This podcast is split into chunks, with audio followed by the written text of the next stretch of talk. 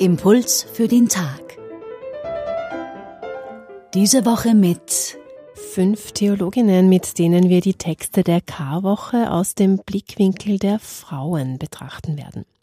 Den Anfang macht heute Martina Resch, Universitätsassistentin für Fundamentaltheologie und Dogmatik.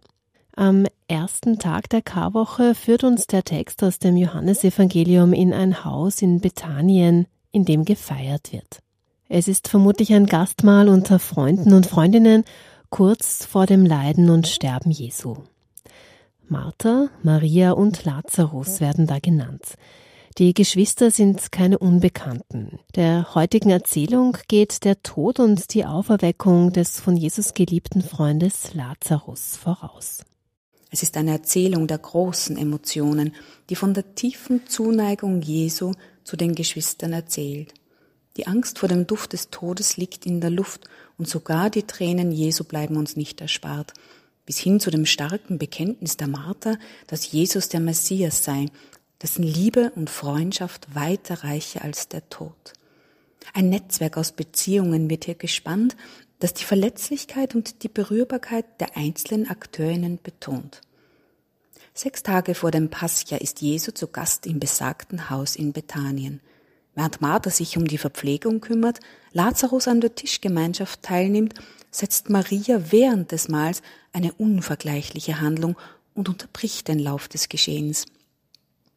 Mit allem, was sie hat und was sie ist, setzt sie sich den teils unverständigen Blicken der Gäste aus. Sie nimmt wertvolles Parfümöl aus der Essenz der Narde und salbt damit Jesu Füße, so dass der Duft den ganzen Raum erfüllt. Maria tritt unmittelbar, intuitiv aus der Tischgemeinschaft hervor und setzt ein Zeichen der liebevollen Zuneigung, das keines Wortes bedarf. Wie auch Martha ihr Bekenntnis zu Jesus als den Messias kurz zuvor ausgesprochen hat, so erkennt auch Maria.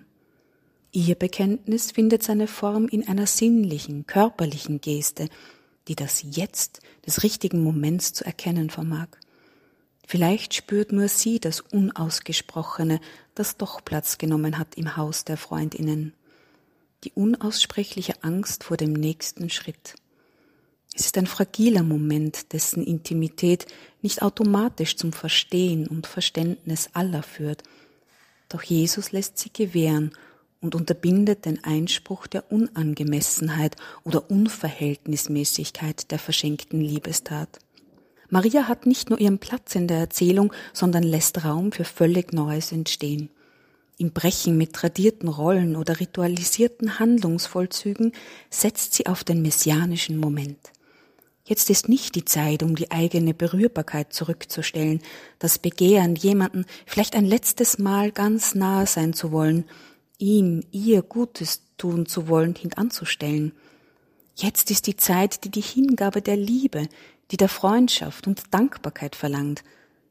Im Vertrauen, dass aus den Spuren dieses Ereignisses, die sich eingeschrieben haben in Haut und Haare, in den Duft der Atmosphäre, die wir spüren, riechen und atmen, sich eine Praxis der Zuwendung formt, eine Praxis, die ihre Ausprägungen in der Gastfreundschaft, im Mahl, im Fest, in der Erinnerung an ein Wunder, im Sorgen füreinander findet und die gleichzeitig offen bleibt für die Kreativität und Sensibilität des Körpers und des Geistes, aus der stets aufs neue Gesten des Trostes und der Hoffnung geboren werden können. So wird Martha von Bethanien zum Bild der ersten nachösterlichen Gemeinde, die auch heute Anspruch und Auftrag bleibt. Das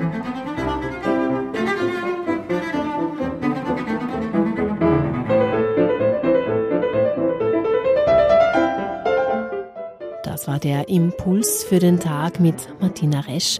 Sie ist Universitätsassistentin für Fundamentaltheologie und Dogmatik an der Katholischen Privatuniversität Linz.